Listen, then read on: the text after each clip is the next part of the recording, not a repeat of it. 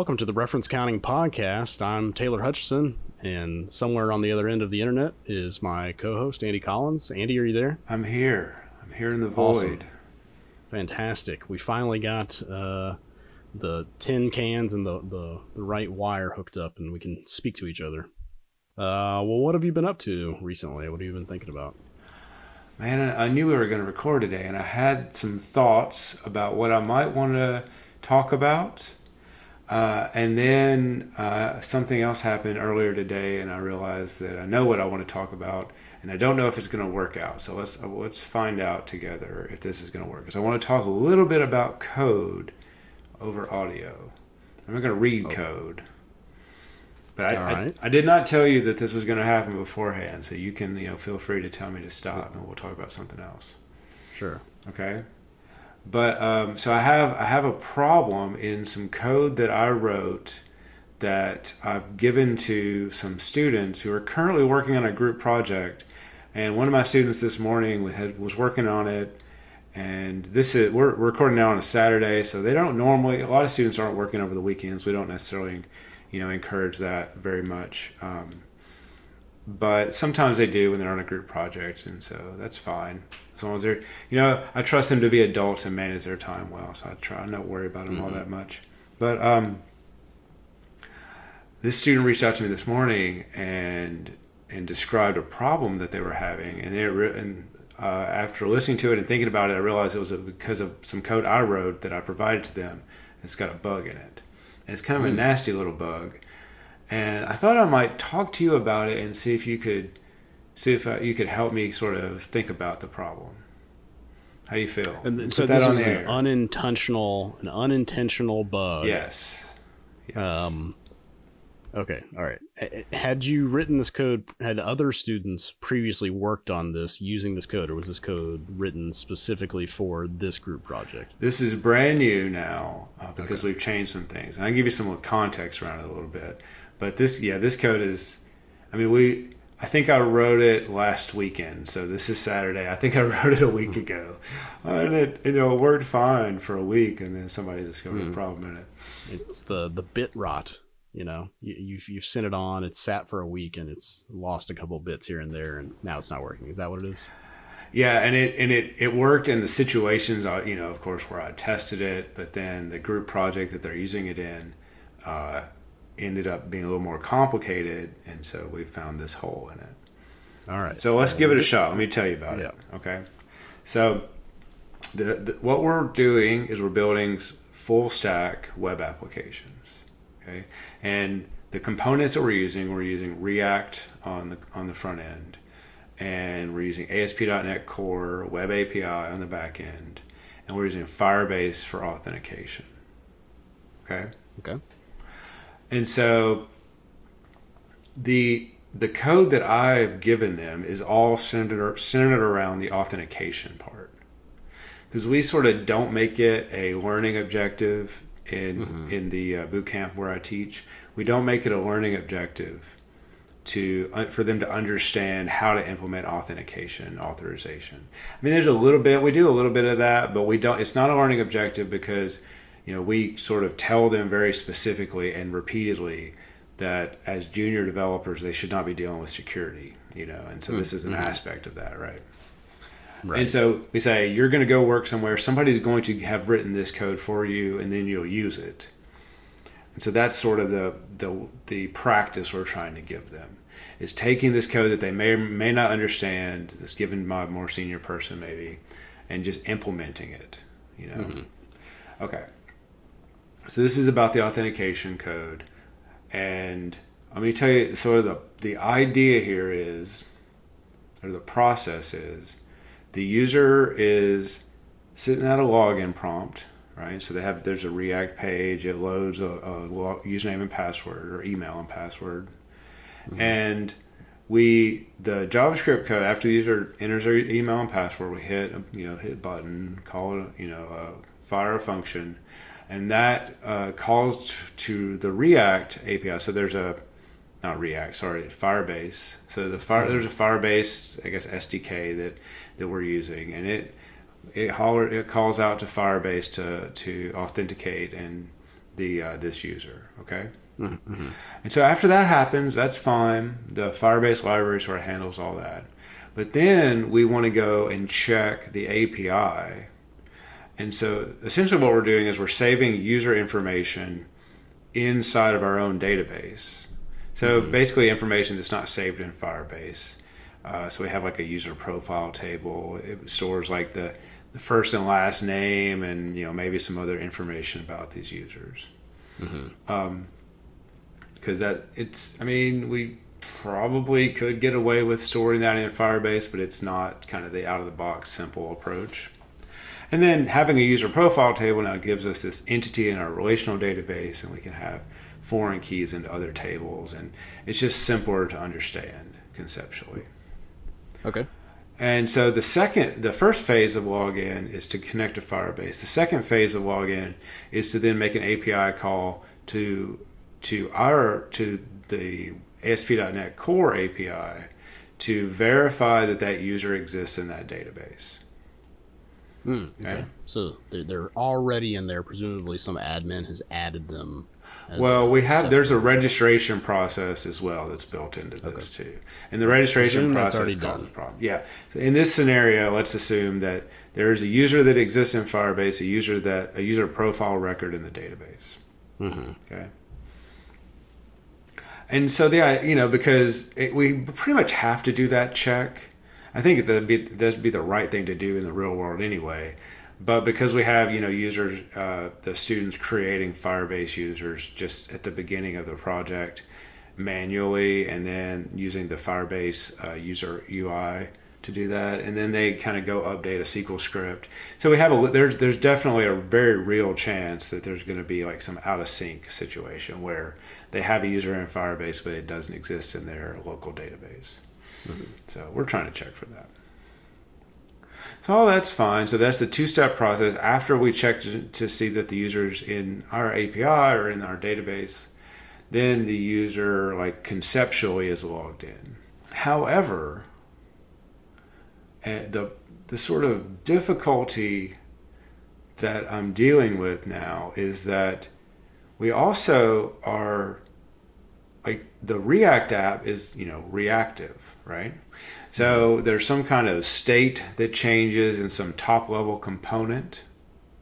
Mm-hmm. And when that happens, like it, it kind of re renders the whole page.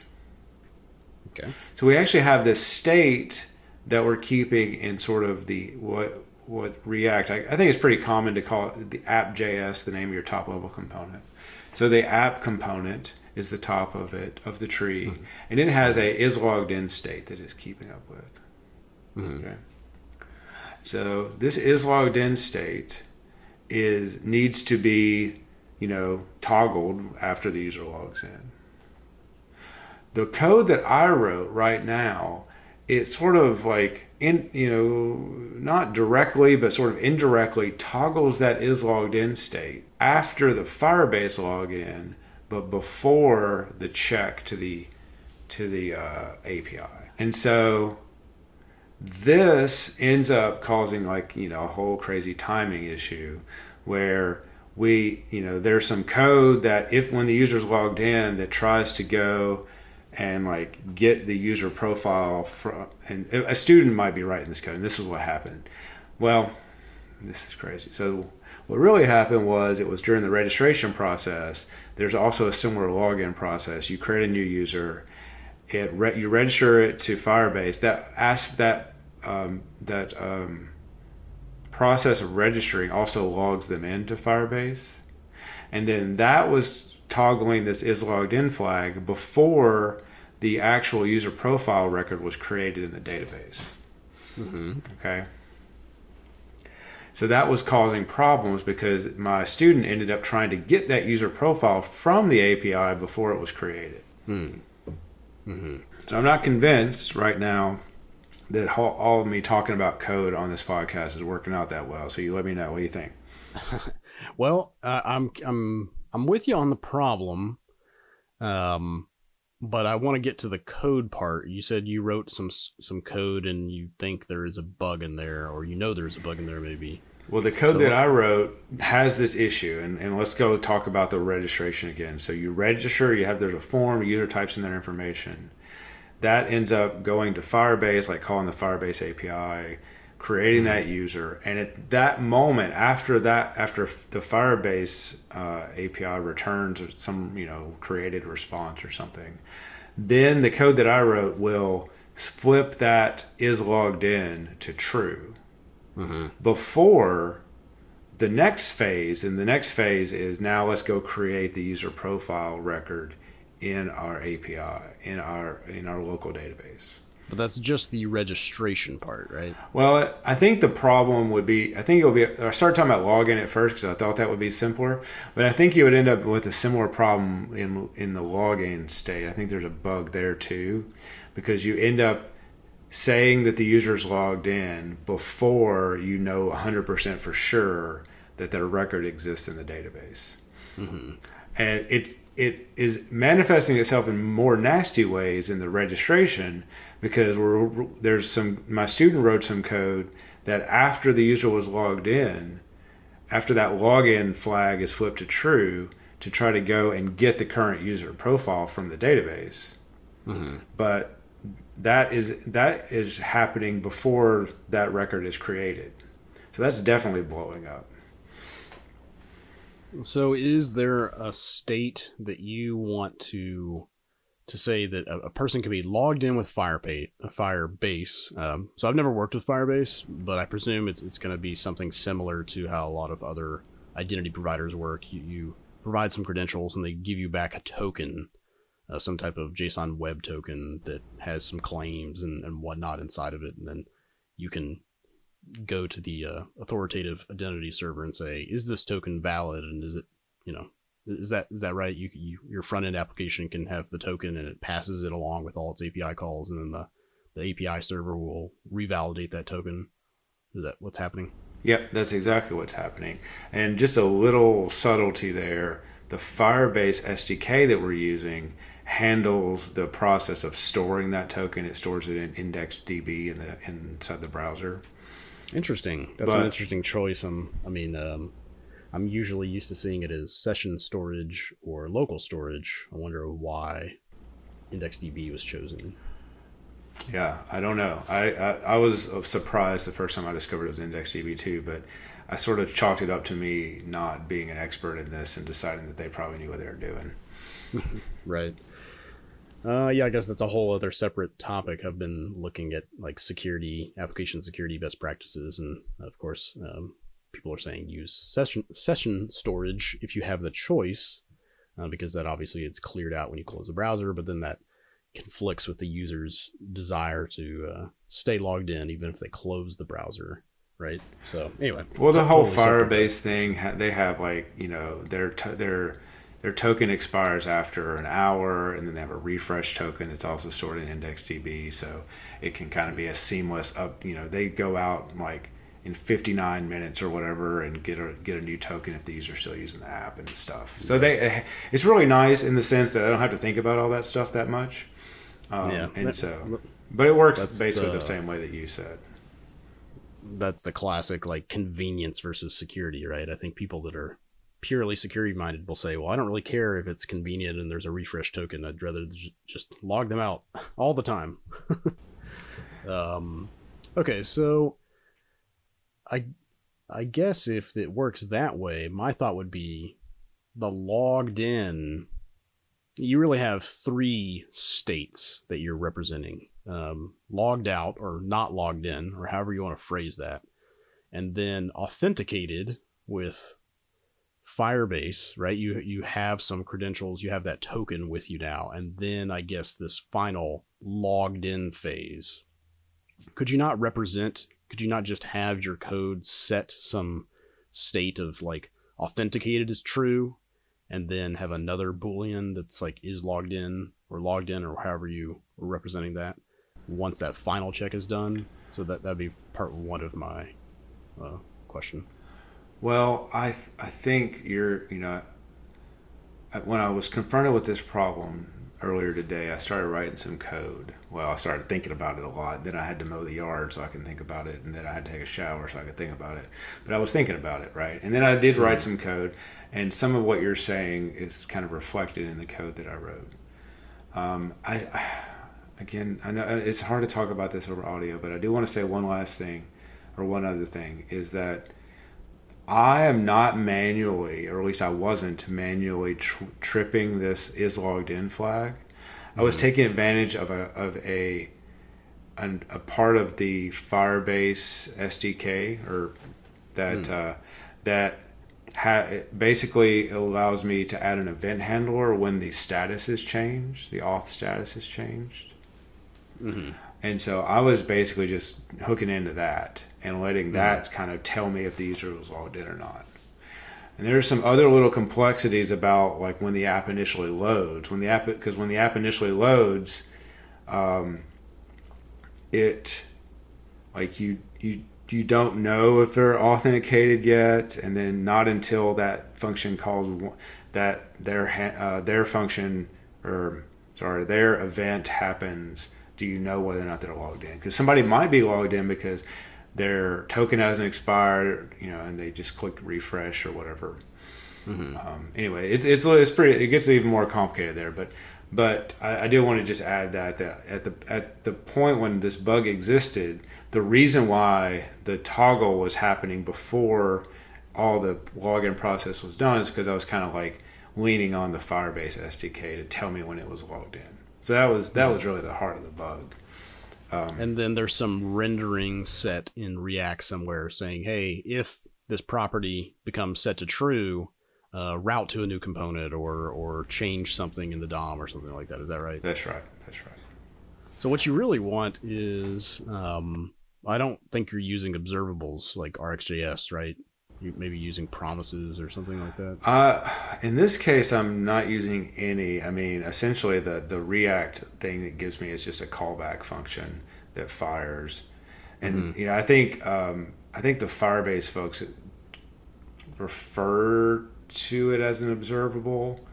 So I guess it kind of is like it gives you an unsubscribe handle or whatever. Um, but it's certainly not what you and your Angular land are familiar with. We don't, Right. we don't I don't have that. Now I will say that like as much as much as I understand about observables, the way that React sort of responds to changes of prop, I mean, it definitely reacts to those things. Um, but there's a little bit of, an, of a disconnect here between my code, which is not really React, it's just JavaScript, some JavaScript module that I wrote, and trying to hook into the React sort of world. You know, Yeah. so that's why I have I actually kind of have this function. Whenever you start the application, you know, from your React code, I'm, I'm asking, I- I'm requiring that you you add your own kind of login listener or whatever, your own like event handler there. It's the same idea of what um, Firebase was doing. I just sort of wrapped it. Right. Gotcha. So you're just firing off of that event. What you really want is to fire off your own event. It's like you need another wrapper, right? Yes. Like this, uh, you need to wrap. Um, I guess if you're not using RxJS, I would just go straight to native promises. I'm not sure if it's in the um, if it's available in browsers or what kind of cross browser support you need to, to work with, but uh, like a promise.all type situation where you have a couple of promises, um, they get resolved. One is the the Firebase resolving, and then the other is this call to the, the server. You might have to do some hardening on the server to say, well, if I say log in, or here's a web token, let's get this person's information from the database. Oh, they're not there. Could you automatically add them or add just enough to make it work, but then redirect them to like a hey, we need more details to complete your registration type situation? I don't know. There's all kinds of ways you could approach that situation. Depends on what the how much time you have, I suppose. Um, well, it, it feels like a multiple promise resolution situation. It kind of, I mean, there, there are definitely promises happening whenever I'm interacting with Firebase and interacting with my API. But it's not, a uh, all I don't think is a solution because the order matters. I can't, in general, I can't go and connect. Well, not in general at all. I cannot hit my API until Firebase is done. Mm-hmm. So it's really just a chain of dot thens, and and we're using you know uh, we're using promises without async and await in this class. So you might await it or whatever um, in the real world. I guess I was presuming that you. Uh, yeah, I get that the order would matter, but don't you have the ability to not fire off your API call to say, "Hey, let's get this person's information" until the first promise completes? Like you would, you would just not even send that to the API until that first one completes. So you could still wait on that one, uh, but something at a higher yes. level is doing a, is doing the promise all thing or some something like that. Well, and the way promise the the kind of way it promises is if you have like a promise chain that ultimately returns a final promise that will mm-hmm. be resolved when the chain is all said and done. So it's a, it's a, I understand your, the concept there, and, and I'm kind of doing that. Um, and I was doing that before. The idea was the problem was that there was this sort of side effect happening that was outside mm-hmm. of that promise chain. This side effect of Firebase sort of saying, "Oh, they're logged in now," before you know, outside of the whole kind of processing of this promise chain. And right. so I, I think you know you you said a minute ago this idea of like you had three states. Now I've decided that I have four states, and I'm not 100 percent sure that that makes sense. But I have sort of these are my four states. I have this unauthenticated. I have Firebase authenticated, but API unauthenticated. Mm-hmm. Then I have Firebase unauthenticated, but API authenticated. And then I have authenticated, just completely authenticated. Hmm.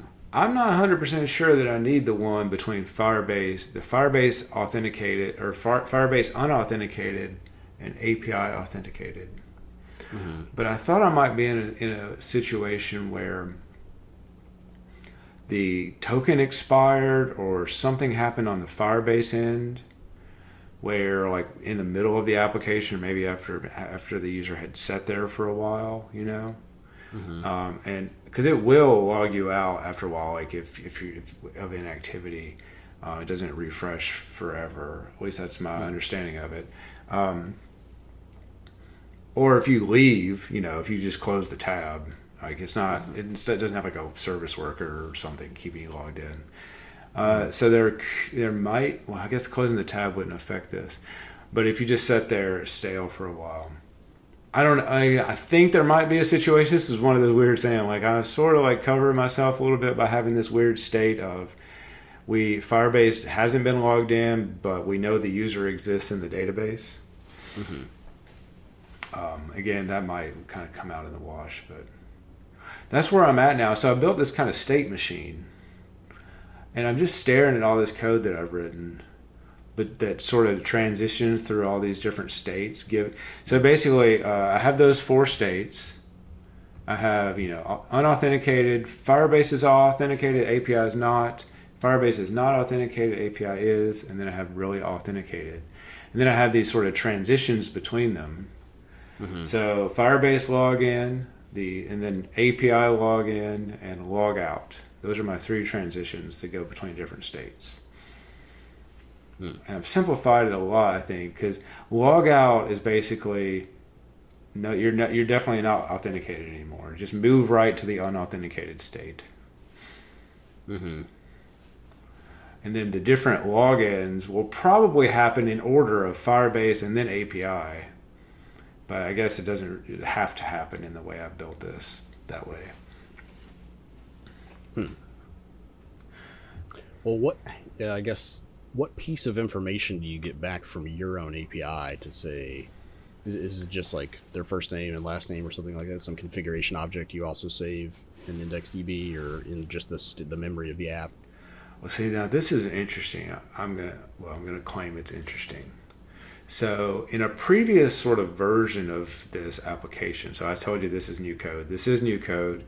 We, and I don't want to necessarily get into it, but I had a, a, a similar kind of application or similar kind of authentication process that was uh, that we were not using anymore. Uh, but when I did have that, we were saving basically the user profile record in session storage. We're going to go, you know, we might go off on a little tangent here, but we were doing that because it's really just convenient. So you want to know, put the person's name in the upper right hand corner or whatever. Mm-hmm. You know, you might do something like that. It's pretty straightforward. But the problem was is that students didn't really understand some subtle. There was like a subtle uh, repercussion to that that that students were uh, passing up. They were making API calls and passing up the currently logged in user's ID mm-hmm. in for scenarios that were like security sensitive. Right. Mm-hmm. So like instead of relying on the token to kind of you know embody that that authentication, they were just passing up the user's profile ID. Hmm. And just getting back some information. Yeah, so something that might be personal. Yeah, I mean it was authorized, but they were ignoring the the token and just accepting whatever came in as a like a route parameter or something. Oh, I see. I got you and so I try to tell them to stop doing that, and and, and it's it's just a hard concept to understand. Like, well, you've got it's right here. I'm looking at it. Hard, you know. You, have picked two of the hardest concepts in, in like a regular application. You know, working developer's life is uh, authentication, authorization, security stuff, and uh, asynchronous programming. It is it is really complex, um, and and some students would kind of understand when I explained to them, well, you're kind of opening the door, you're opening your app up for like some kind of impersonation sort of security exploit here. Uh, but oftentimes, a lot of students didn't understand, or even if they did understand, we had to go through that rigmarole of talking about it. And so, in this current version of this code, I'm not saving any information about the current user in in the React application. But you know just for that reason just if they don't have it there then they then they can't use it basically. Mm-hmm. you know that that so so yeah your your question about whether or not i'm saving anything i'm not saving anything. I'm i am just right now in this current crazy code that i just wrote earlier today i'm saving uh, sort of a, a login status which might be in one of those states that i mentioned earlier. Mm-hmm. and yeah, then firebase some, saves something. Some boolean or something saying yes we've checked it and they're good or they're, there right? Well i built this kind of funky state machine that again maybe is weird but it's like four different functions that each sort of return the next state basically. Mm-hmm. so uh, it's kind of fun. I read all this code. It's a little bit weird but it's something that i can give to the students, assuming I don't know, I'm going to simplify this, but assume if I can simple if I can give this to the students, many students, um, well, what uh, you what what ends up happening is they sort of self-select. So some students are really so fascinated by what's going on that they really try to dig in and understand, and they learn something from it. Mm-hmm. But then some students like just believe me and accept the abstraction. Like you don't need to know this, and they're like, okay, there's other stuff. It's hard enough. I don't need to know this. Mm-hmm. And it, in in those situations, like both students are right. You know, mm-hmm. like a student that's ready to learn something new can dig into this code, and the students that aren't can just ignore it. Say, you know, unless I have like terrible bugs that I've written in there, and then kind of then they have to deal with those. Um, yeah but I can make this code as complicated as I want. I mean, I don't really want it to be particularly complicated, but I don't have to worry about, you know, making this code particularly simple. So instead of having like booleans or some kind of like just a variable that can be in some different state, I tried to make it a little bit more rigorous. Well, I don't know what you need to do, but I do want to hook on to something you just said that I find kind of fascinating, uh, which is the students who are able to say, I don't need to know what this means. Um, which it, you know, when you compare them to the other students who want to dig in and understand it all, you might think, oh, they lack curiosity. But I'm, I've come to believe that it takes so much discipline and maturity to say, I don't need to, I can just continue to get my work done I can continue to learn these things that I'm already learning. I don't need to go down every path that I find. Uh, maybe both strategies work out in the end if you follow them all the way. Um, but I just find it actually quite mature of people when they're able to say, I don't have to know how this all works. I can trust this library to do the right thing. I don't need to understand how a, a JSON web token is encoded. Um, I, I, just know that it works, and I'll come back to that at some point when I'm ready. Um, so I, I'm just really fascinated by the students who, like you said, self-select into those kind of groups.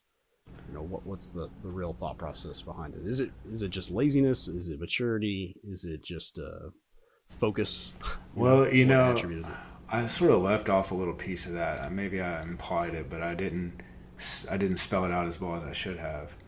Um, me, most students don't know what they need to know, so they think that they need to know everything. Mm-hmm. And it's, I mean, sometimes there's a level of maturity. So it's not maturity like as an adult, but it's kind of maturity as a developer. I think, mm-hmm. you know, mm-hmm. to know what. Um, like what you can just ignore, what abstractions to trust. So the thing that I didn't say that I should have said is there's some value in me making this code more complex because that is what causes the students to self-select. Code that a student can look at and have some hope of understanding will actually cause more problems. You kind of want the level of complexity to be pretty great so that a student tries to look at it and then they remember the the message that I've given them like before you don't have to understand this and they're like okay you know what he said I didn't have to understand it so and I don't so let's just move on. So you know for many students there is that need of like kind of pushing them beyond their comfort zone that helps them realize oh I can back away from this. Mm-hmm. um, and it, it really is there there are some students that just trust me when i say you don't need to understand something. Uh, but it's it's it's it's certainly a challenge uh, for that that they have where they don't know they don't know what to focus on because it's just all coming at them so quickly and it's also new mm-hmm.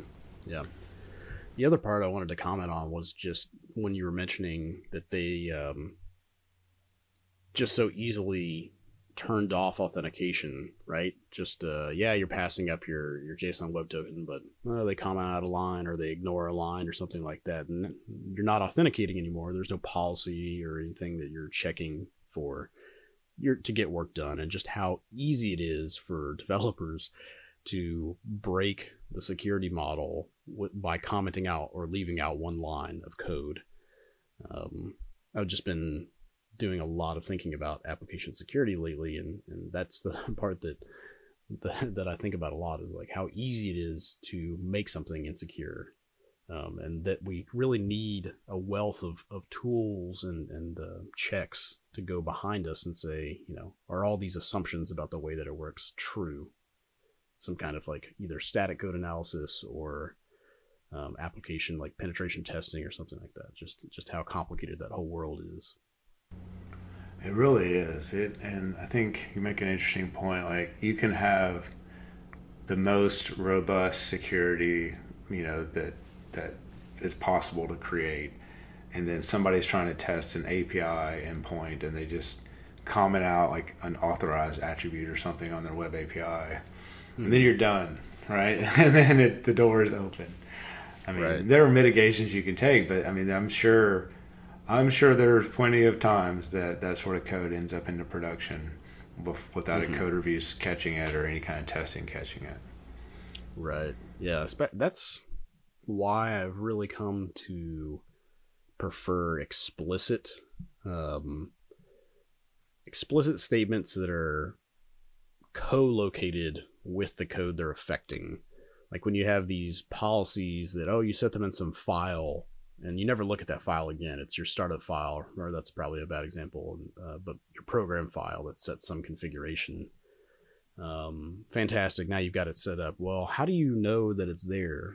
I would rather it be, and I know you're not a fan of in uh, C sharp of attributes, but I do like attributes, and I like when they're they're, you know, right there with my method, so I know what what's happening rather than it being some either uh, convention based thing. Oh, I named it a certain way, so the framework's going to take over and make it secure, right? Or something like that. I really have come to appreciate explicit, even though it leads to more code.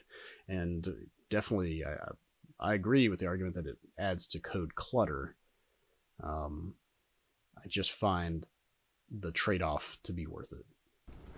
Well, when you're building things, when you're actually, because you're actually writing code for people in the real world, and um, if you're building uh, an API in, in C Sharp that requires um, authorization or authentication or whatever, do you turn it on for every endpoint and then explicitly turn it off with whatever the allow anonymous attribute? Yeah, generally we'll do that, although. Um, there's only a few things that I've personally worked on where anonymous is an option. Um, so generally, something is protected, you know, blanketly by some type of authentication scheme, and then you're going to have individual policies based on, oh, I don't know, this person needs to be in this type of role to do this action, right? So that gets down to the action level of the controller rather than being at the the control the, the top of the controller. Like all these all these actions inside this controller are going to have this policy. I'd rather see them attached to the individual action even if they're all the same because i like that level of granularity.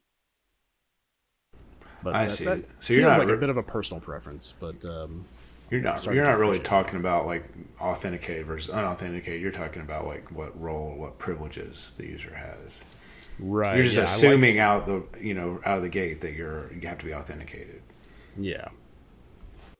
Yeah, that's right. I guess that's that's more common for me these days, um, working in that. So I've been doing a lot of work with the Azure Active Directory, um, which I guess you could say is sort of a competitor or alternative to Firebase or Okta or you know the other uh, identity providers. Although Azure Active Directory has tons and tons of features, it's a huge system. I, I can't imagine. I mean, you you'd really have to be a specialist to in only AAD, I think, to fully understand all the stuff it can do and how to how to work it and manage it. But I've been doing a lot of work with AAD recently, and it and it feels very similar to the setup that you were describing. Um, you know, when we want to integrate Angular um, with Firebase or with with uh, AAD, uh, we kind of lean on this Microsoft provided library uh, that that really handles a lot of stuff for you. You just kind of give it your individual credentials, like what's your app ID and things like that, and it'll handle pretty much the the redirects and and the API calls, making sure your your token, your authorization header is is got the token attached and all that stuff. Um, it, it's it's there's a lot of parallels with what you were describing. I was just curious this this library or this code that you were using is it straight from firebase or was it somebody's implementation or was it entirely your own implementation you well, mentioned an sdk i wasn't yeah sure the, the, the from firebase that is from firebase yeah they have okay and so i and everything else is the code that i wrote um, and is it react specific or is it just plain javascript like this is our javascript sdk how you get it to work with your app and your redirects and all that stuff that's all up to you it is yeah. The Firebase doesn't offer anything React specific. There, there. I have seen there. There's at least one sort of like Firebase React um, library. Mm-hmm. But the last time, and it's been a minute since I looked at it. But the last time I, I looked at it, it wasn't really, it wasn't up to date. You know, React is changing constantly. It feels like it's mm-hmm. changing constantly. Maybe, maybe it's actually slowed down just a little bit this year. But up until last year or this year, it was changing all the time. And so this library just hadn't kept up to date.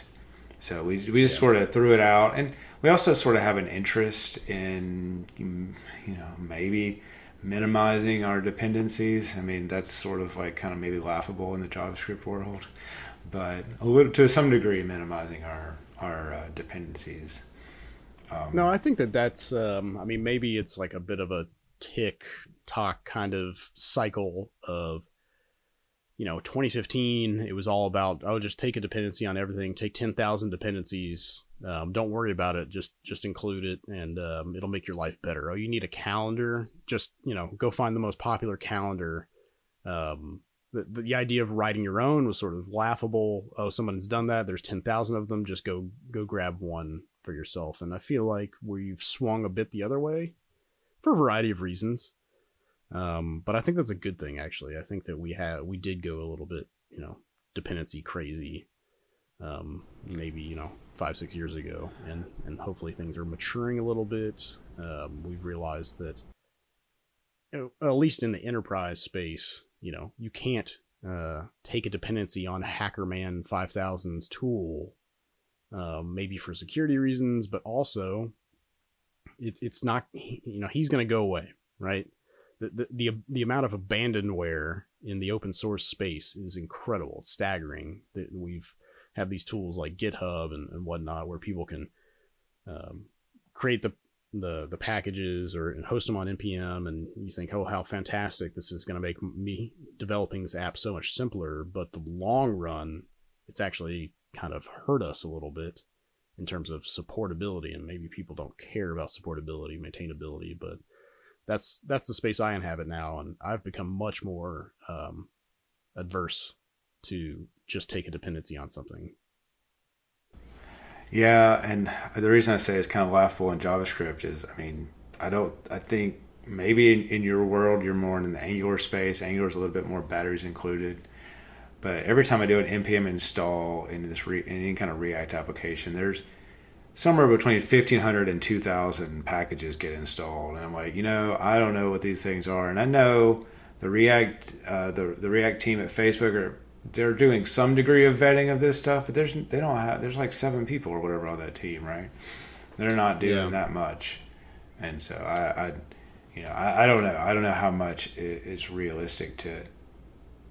I don't know. Maybe I'm just giving up a little bit on that, but maybe again it's because of because of React. Maybe um, maybe Angular is they're writing more of that code themselves, and so you can have a little bit, you know, fewer dependencies, or at least fewer dependencies from random third parties. Yeah, I get the. I mean, so there's still quite a lot of dependencies that are that are taken in Angular, and you get a pretty healthy node modules folder for sure when you do a basic Angular app install. Um, I I, would be interested to see like if we could study that, if we could just install um, Angular version eight or something like that, and then install Angular version twelve, and just kind of look at the dependencies and say, is it getting bigger? Is it getting smaller over time? I get the sense that it's getting smaller, but um, yeah, I don't know. That I guess that is just something that we could look into. That's um, cool. That'd be that. Would, that sounds like somebody's uh, part of somebody's PhD. Yeah, they need to understand like the evolution of JavaScript dependency uh, paranoia. Right. Exactly. Um, that does. Yeah. Exactly.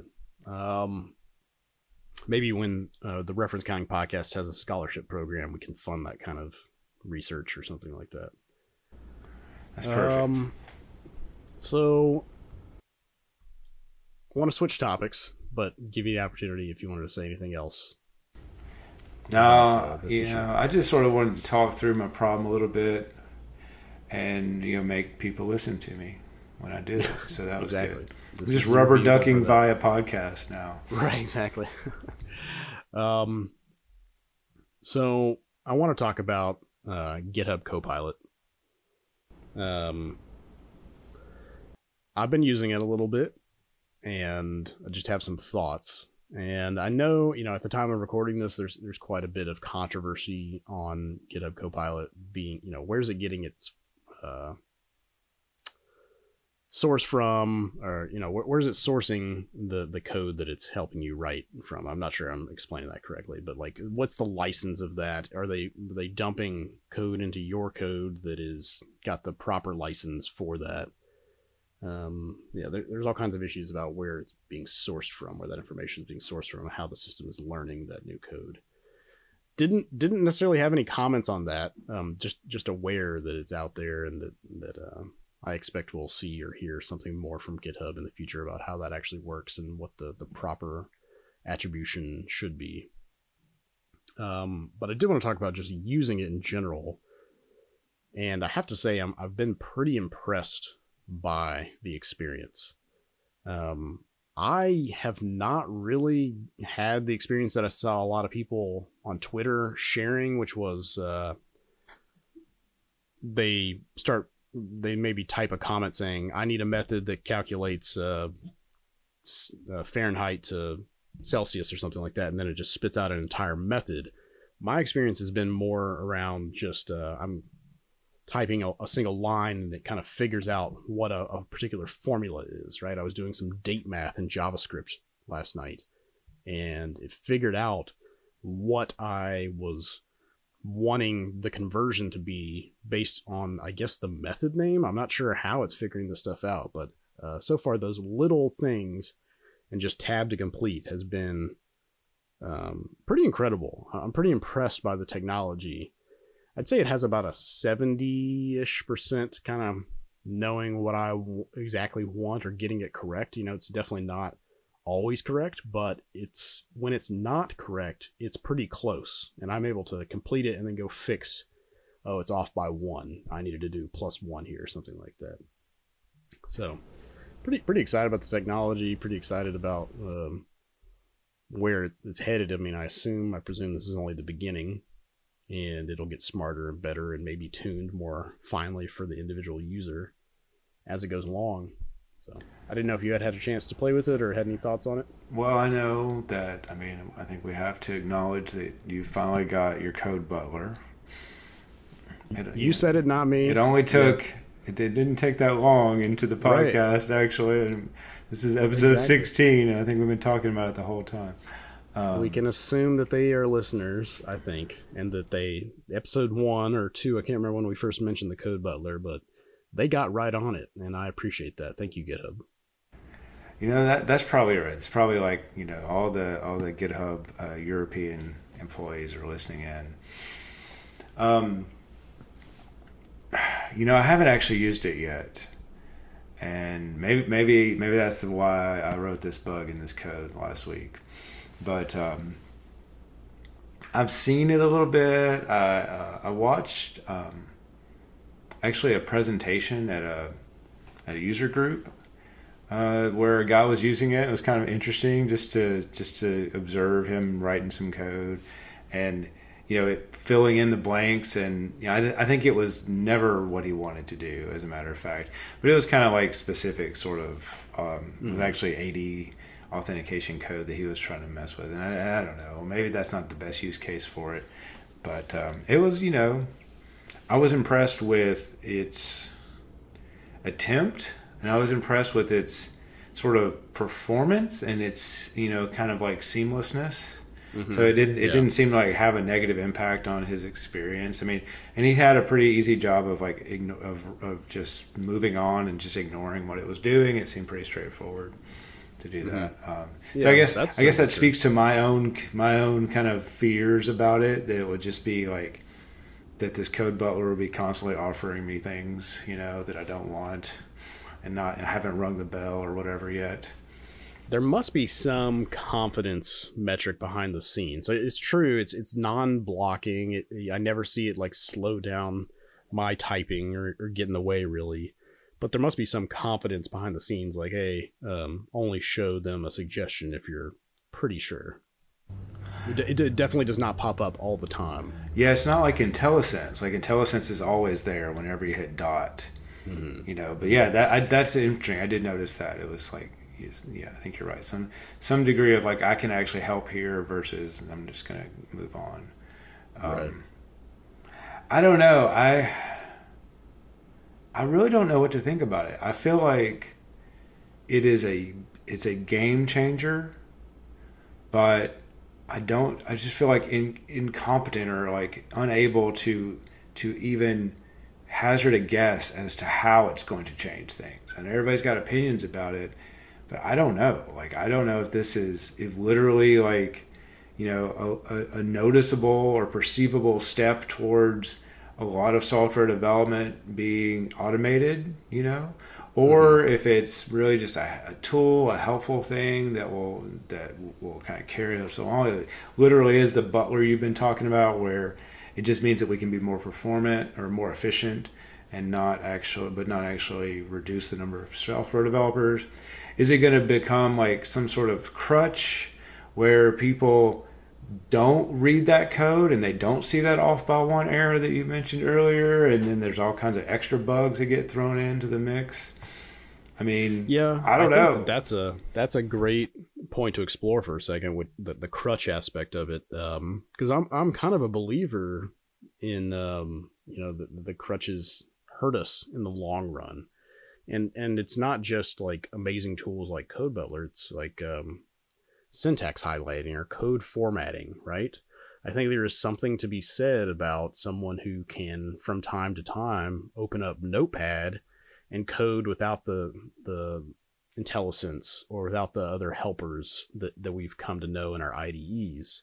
Um, I don't know if I want to say like it makes us lazy, but I think that the, it, there is some type of atrophy that happens when you just defer a lot of your critical thinking and, and, and, stuff to the tools. So there's a mixture, I guess, that's needed. I don't know. I think I think there's like a, a big difference between syntax highlighting and and this sort of co-pilot code butler approach to things. Mm-hmm. I mean, they're definitely tools to help a developer to be more productive, right? Right. But syntax highlighting is um, is it's not I don't think it, there's any scenario where syntax highlighting has made me a lazier programmer. I think it's only helped me. It's only shown me like you know one of the things the syntax highlighting does is it shows you when you have some kind of error like further up the file or whatever because the highlighting is all off. Mm-hmm. You know that's one of the things but, I show my students like, hey, look, this looks funky. There's something wrong here. You know. Sure. And I think that I guess what I'm suggesting is yes, that definitely does help. It does make us more productive. These tools definitely make us more productive, but we are outsourcing some of the things that we would have to do ourselves that just from time to time are useful exercises for us. Like, I don't need to um, code this way all the time, but it would be useful for me to write some code, write a file or whatever, and, and manually check it myself, manually do the in the formatting of the code and to, to refresh my memory and to gain an appreciation, to reset myself and say, you know what?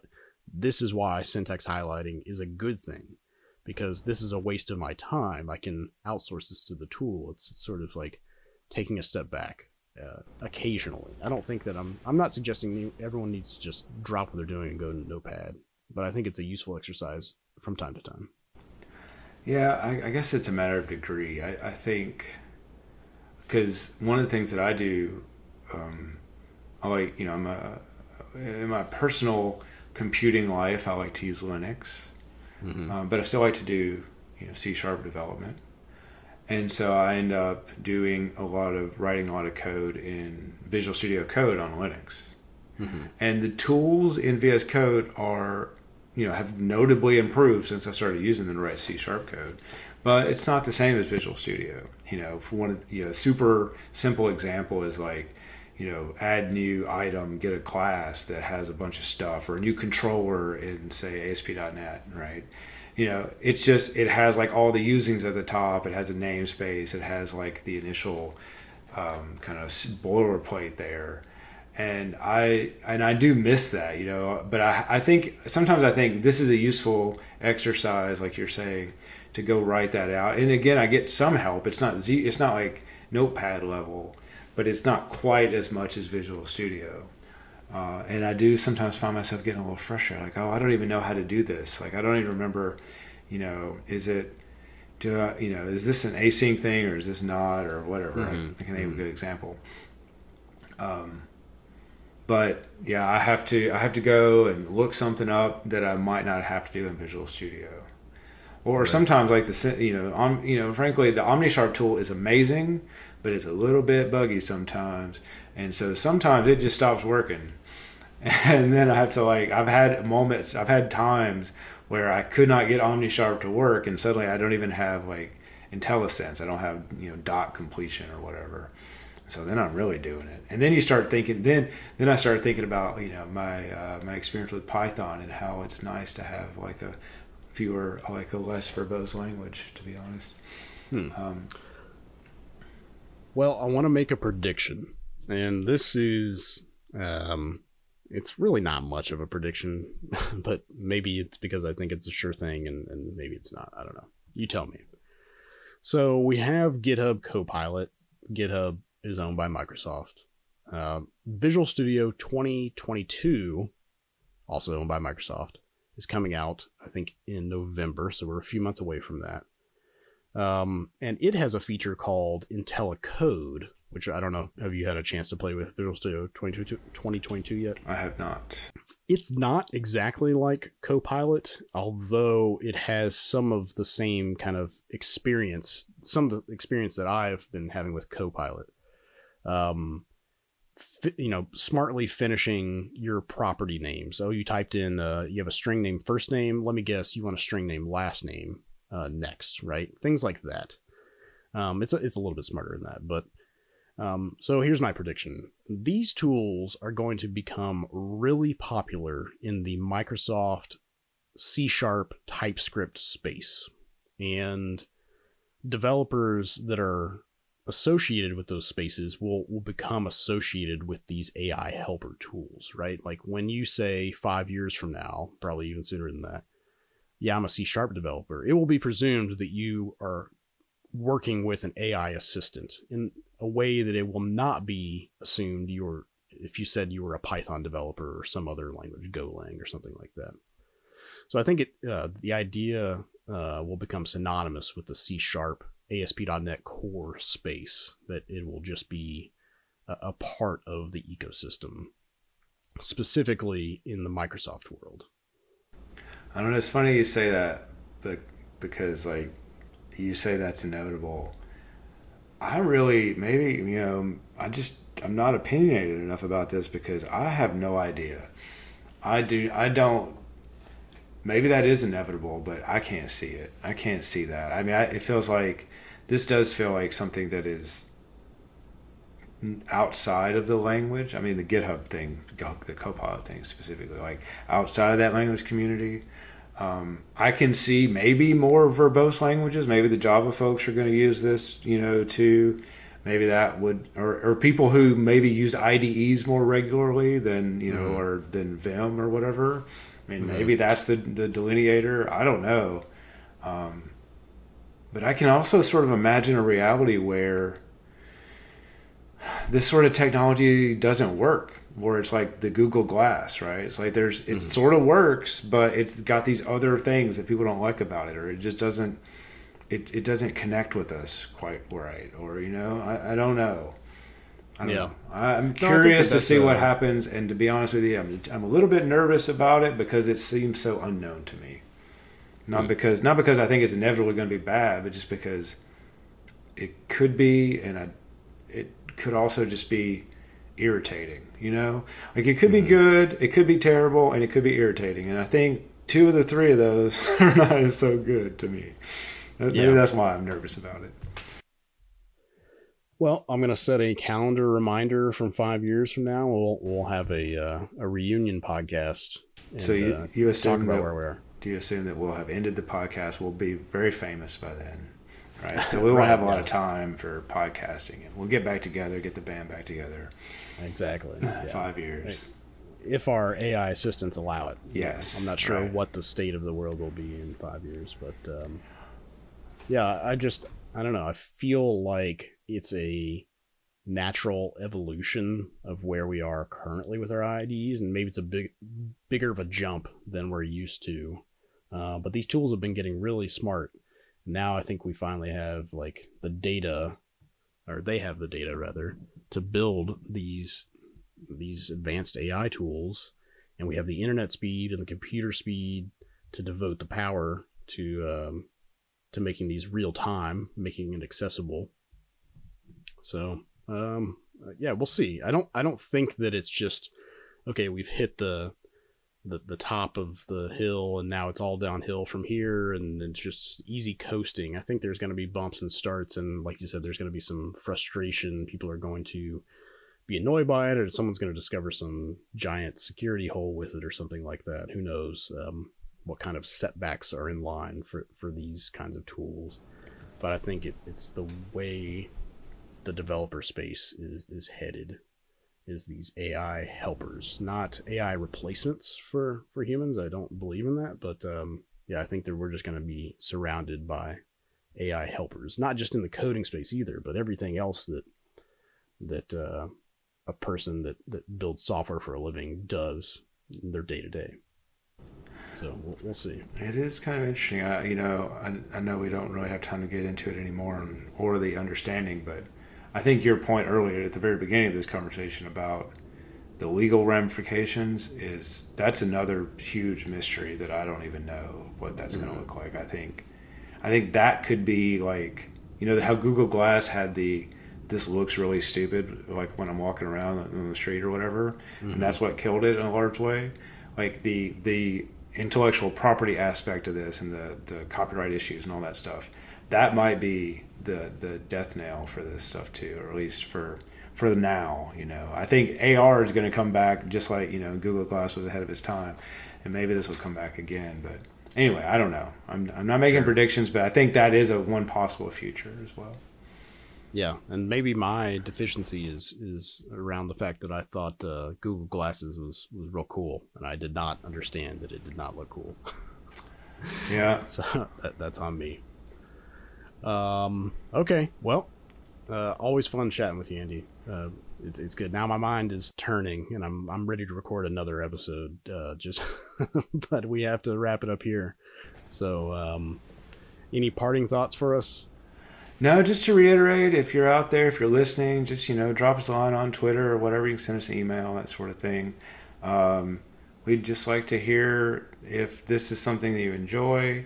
I mean, I know we rambled on a lot. This was a pretty informal kind of just off the cuff like conversation like we would normally have if we were just sitting around having a beer. Um, is that good? You know, we've done a couple of episodes about you know let's dig into some bigger topic. Um, I just just like a little feedback. What what do y'all think out there? Yeah. Well, hit us up on Twitter, RefCount Podcast on Twitter, RefCountPodcast at gmail.com. If you'd like to send us an email, we will read it on air, read your comments on air as long as it's uh, kind of appropriate and uh, sort of family friendly. Um, all right. Well, I'll talk to you next time.